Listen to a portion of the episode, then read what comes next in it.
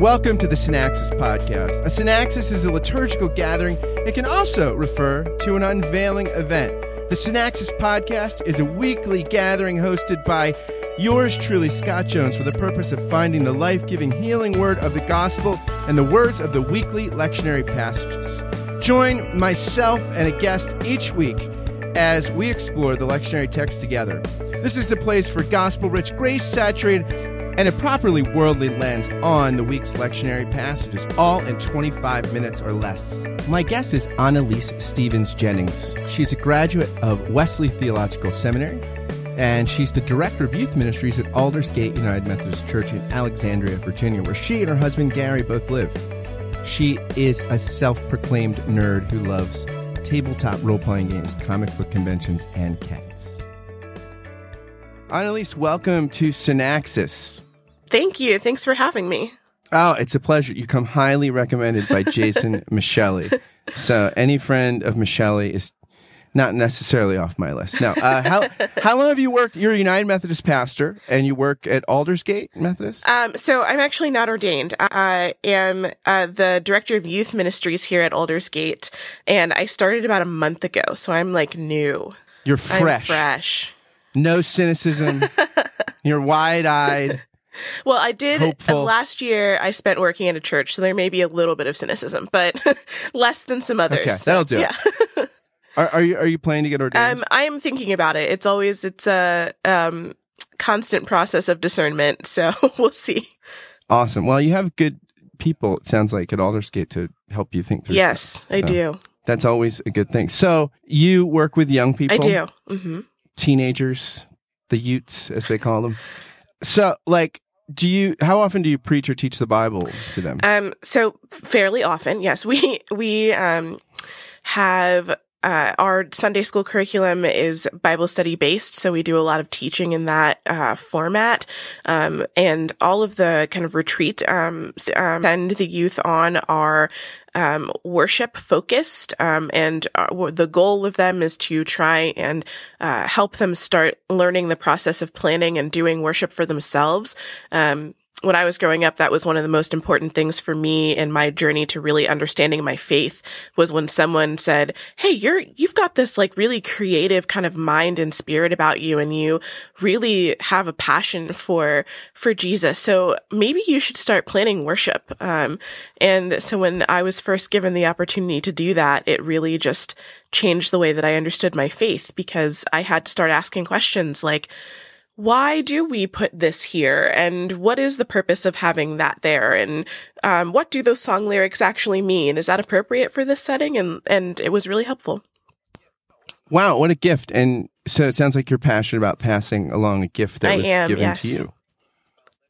Well, let's try to pass it on to other folks, as, or at least pass on our, our mutual fondness for the Bible by talking about some of these lectionary texts. The first text we've got is Genesis 45. So it's weird because the, the lectionary kind of last week, I think we kind of like are in the beginning part of the Joseph story. And then this week they end it, which is, it's actually a pretty long right story in the Old Testament, but this is sort of the, the, the climactic kind of point. And I'm sure none of the young people you work with have dysfunctional families or conflicts with siblings, but none if they did, would there be any relevance in, in this text where Joseph is sort of playing this con game, the long con kind of thing with his brothers, right?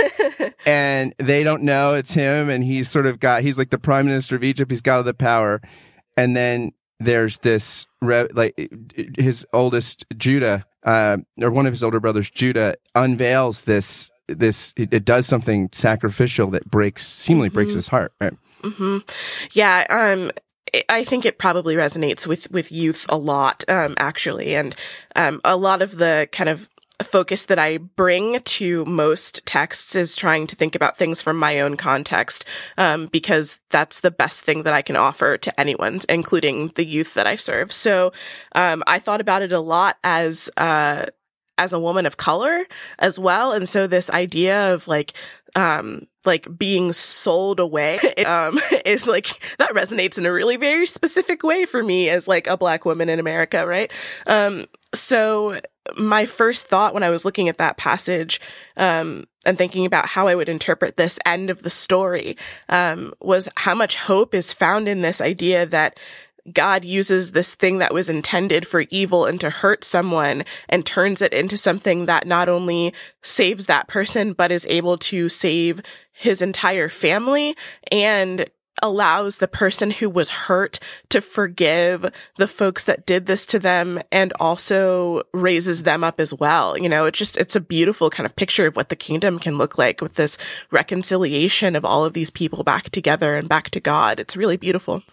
Yeah, and it's interesting, like in the text last week, because you know Jacob's kind of his family settling in Canaan, and it seems like some of the blessings that God promised Abraham are kind of coming true. Right? He's get the family's getting bigger. They haven't taken ownership of the land, but they're living in it. And then it, we find out that like the sin that hurt Jacob most, mm. favoritism, is what right. he passes on to the family. Like it's like systemic issues that like happen in families or happen in cultures, you know, as we've seen in this week's uh, horrific events. Like you just don't get over exactly. systemic issues right. like in a day or a generation yes. or a century.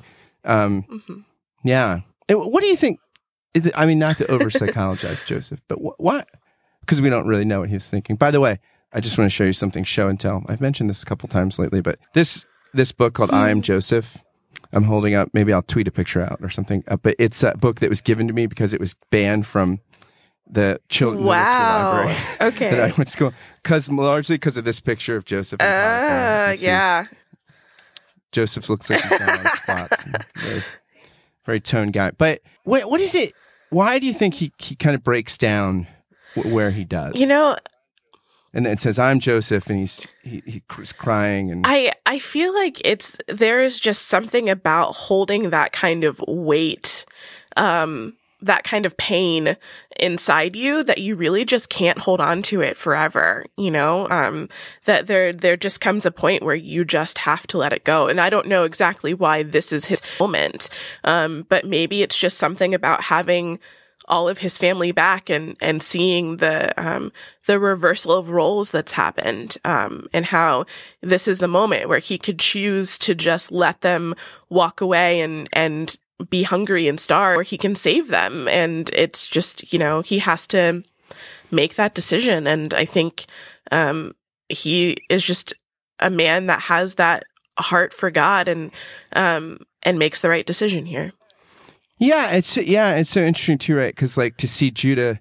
care about the baby right, brother and care right. about his father's heart in a way that he didn't before, and you know, I wonder like if there. I mean, it's really easy to see Joseph as a Christ figure, mm-hmm. right? One castaway who who then you know rises from the dead literally and then redeems his people. But I wonder if Judah mm-hmm. is a Christ figure too, because here he, he foreshadows maybe you know we call Jesus the Lion of Judah, but here, the one who was abusing power now offers his life yes. instead of another. You know, let my life mm-hmm. be ransom and, And it's clear that Joseph can see that this is a true change of heart in Judah as well. Um, and I think that probably adds to his willingness to forgive him as he's seeing, yeah, like he's changed, his heart has changed, and um, that lets him uh, be able to react with love. Walk like an Egyptian.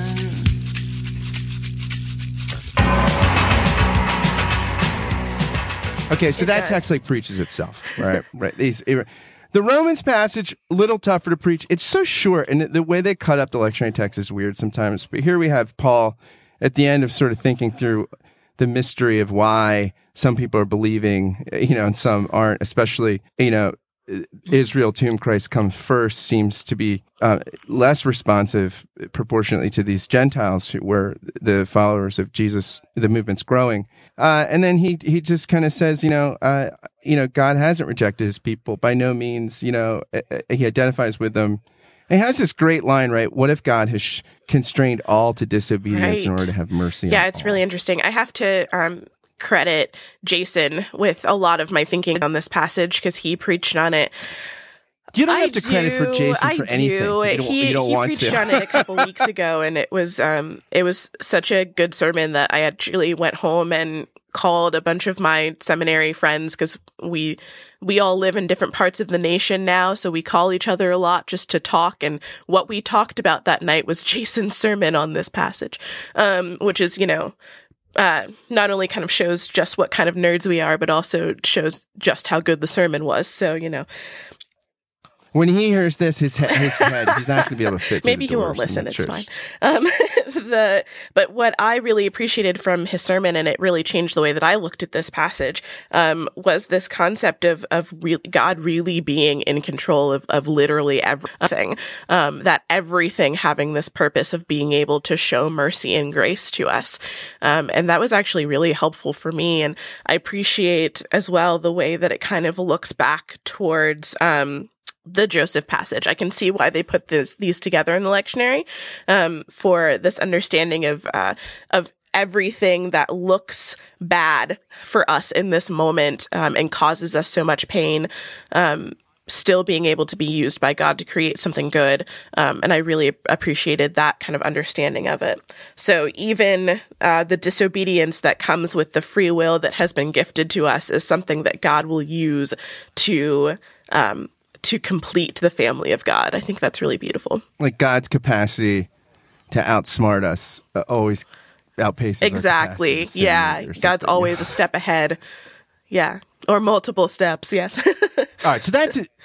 Yeah, exactly. Like a grand chess master. Okay, so that's an easier one to preach, even though it's a little more uh, seemingly abstract because the way it's broken up. But you know, young people, hey, look, no matter what, no, no, no matter how scandalous or hard it is to believe, there is a God there is rhyme and yes. reason and rhythm to the universe and yeah i think that's especially important for um for young folks you know i was um told before I came on here, one of my good friends who's also um, a youth pastor uh, was talking to me about some research he'd been doing on just kind of like general psychology of teenagers.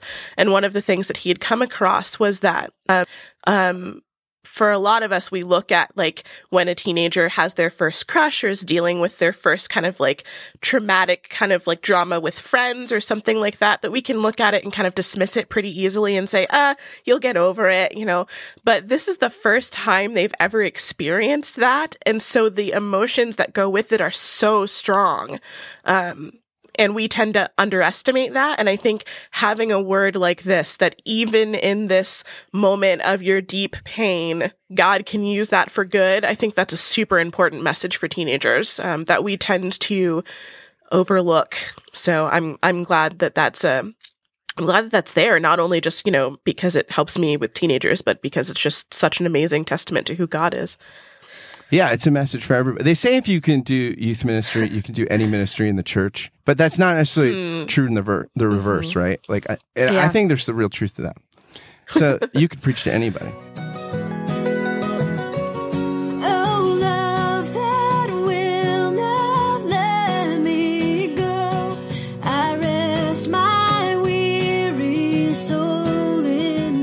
Now, this is the doozy. Okay, the gospel reading Matthew 15, 21 through 28. This, this, this is probably one of the hardest texts to preach in the gospel. Some people think, right? Because Jesus looks really weird. The text of the Syrophoenician woman, they go to the, to the district of Tyre and Sidon, sort of the Badlands, no man's land. And then it's like, you're in the dark alley at 2 a.m. in the neighborhood that gives you the willies. And then this person comes out, you know, with all the sexism now in the first century, right. it's, it's, it's even worse. There's, she's a racial outsider. Her gender makes her an outsider. She's clearly something's wrong because she's complaining about her demoniac child. And the disciples are just like, get rid of her. you know, and, uh, you know, it's really interesting that it keeps saying, you know, Jesus, it, it doesn't mention Jesus' name until mm. he answers the woman. It just says he said and he answered and he, but then at the hmm. end, we get the name of Jesus. So is Jesus like racist here? Is he, is he, and we have, we have a Jesus who's kind of getting it together here at first. He's like, yeah, you guys are right. Wait, all right, she's not so bad. You know, What's, I what have, going on here? I have absolutely no idea how to interpret what Jesus is doing here. Um, but I did like I have dug into this and looked at a ton of different kind of like feminist and womanist and other people's kind of like understandings of of what is happening here. And the things that they're very clear about are that this is definitely a real insult that even then calling someone a dog was like not okay. Um, and there are some people who've tried to say but the greek here is kind of like it's more like a puppy or like a, a, a loved house dog right? You know? Um, but the um it's not okay. It's still not okay. It's still an insult. Like Yeah, like if you said Right. if you said bitch exactly, or little bitch, exactly it wouldn't matter. Right. It's yeah, still like offensive. the women's Bible commentary talks about that. Um, but that's yeah, that is absolutely.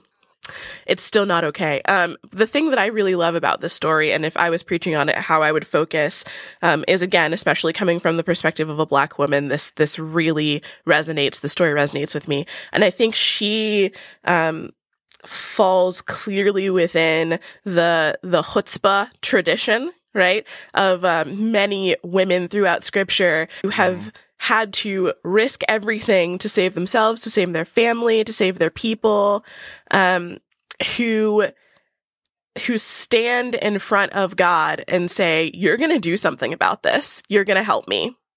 Um, and I really appreciate that about her. I think it, it, it really puts her, um, in that line of super strong, powerful, important women, um, in scripture who are willing to say that, who are willing to, to kind of challenge God and say, Hey, I know that everyone else is calling me the least of these, but you're a God who believes in mercy and justice and grace, and you're going to help me. Um, and just being willing to stand up and say, no, no, I know you. I know your character. You're going to do this for me. Um, and I really appreciate that about her. Yeah, and she's commended for her faith. It's almost like her faith, her faith makes possible the sort of deconstruction of the boxes, Exactly. the oppressive Yes. boxes she's Mhm. in. Can I read you something that is like Please, my yes. favorite treatment of this passage ever? I'm going to try not to cry when I read it, but um, this is by Frank Lake, who's a he was a psychiatrist. Uh, he's a blessed memory. He died in the early '80s, but he he wrote this like thousand page book, like Okay. trying to integrate like theology and psychiatry. And it's one of my favorite books about just pastoral care and life. But he talks about this passage, and he, I'll just read a few that it's like a page and a half. I'll just read parts of it.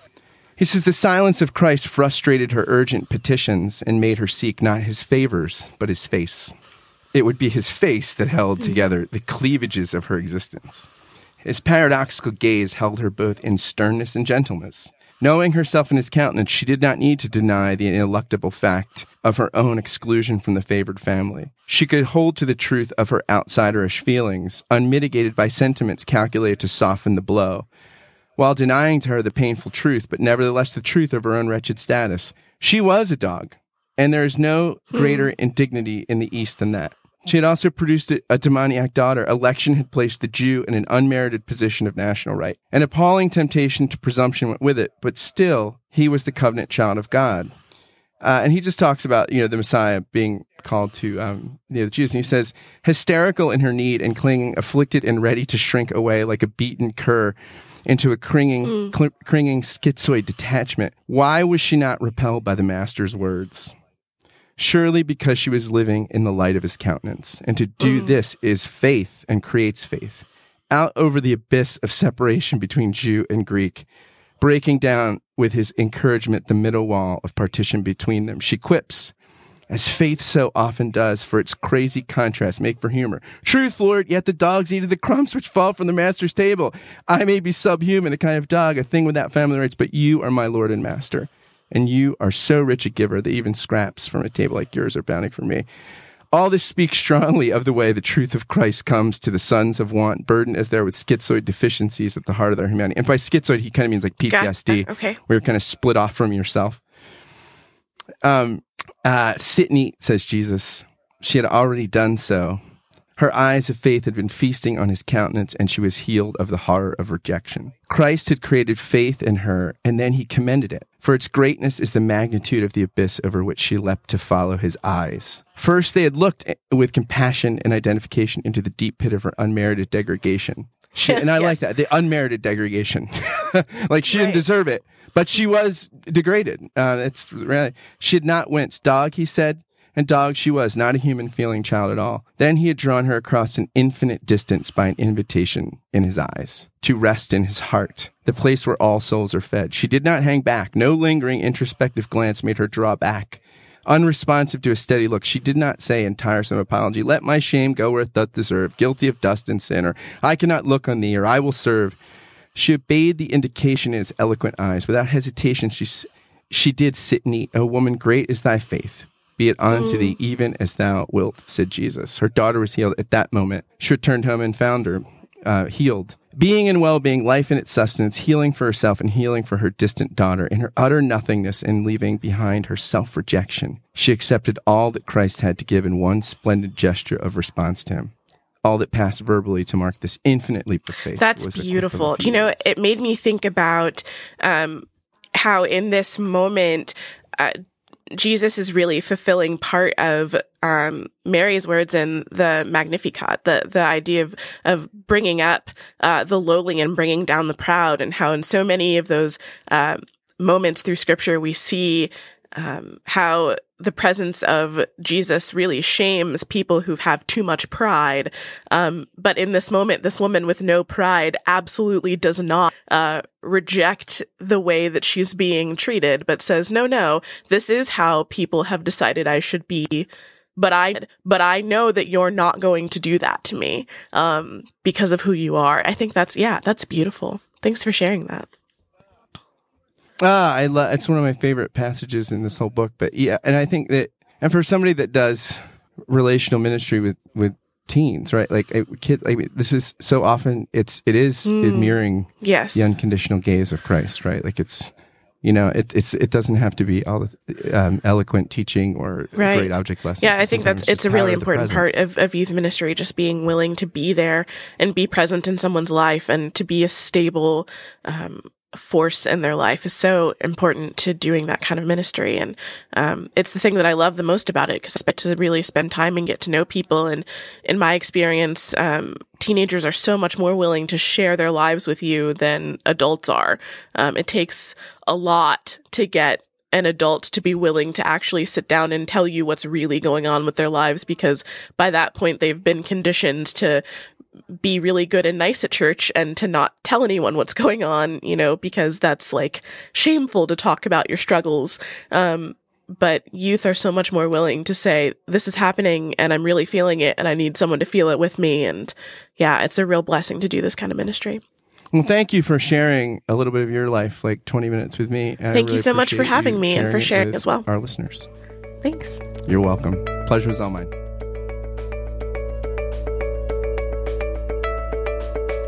Thanks for listening to the Synaxis podcast. If you like what you heard, please go to iTunes, give it a rating, write a review, and subscribe, or pass it along to a friend via email, or say something about it on social media. All of those things help so much as we're just getting off the ground. Thanks again to Annalise Stevens Jennings for being my guest, and thanks to you again for listening. Until next time, fare thee well.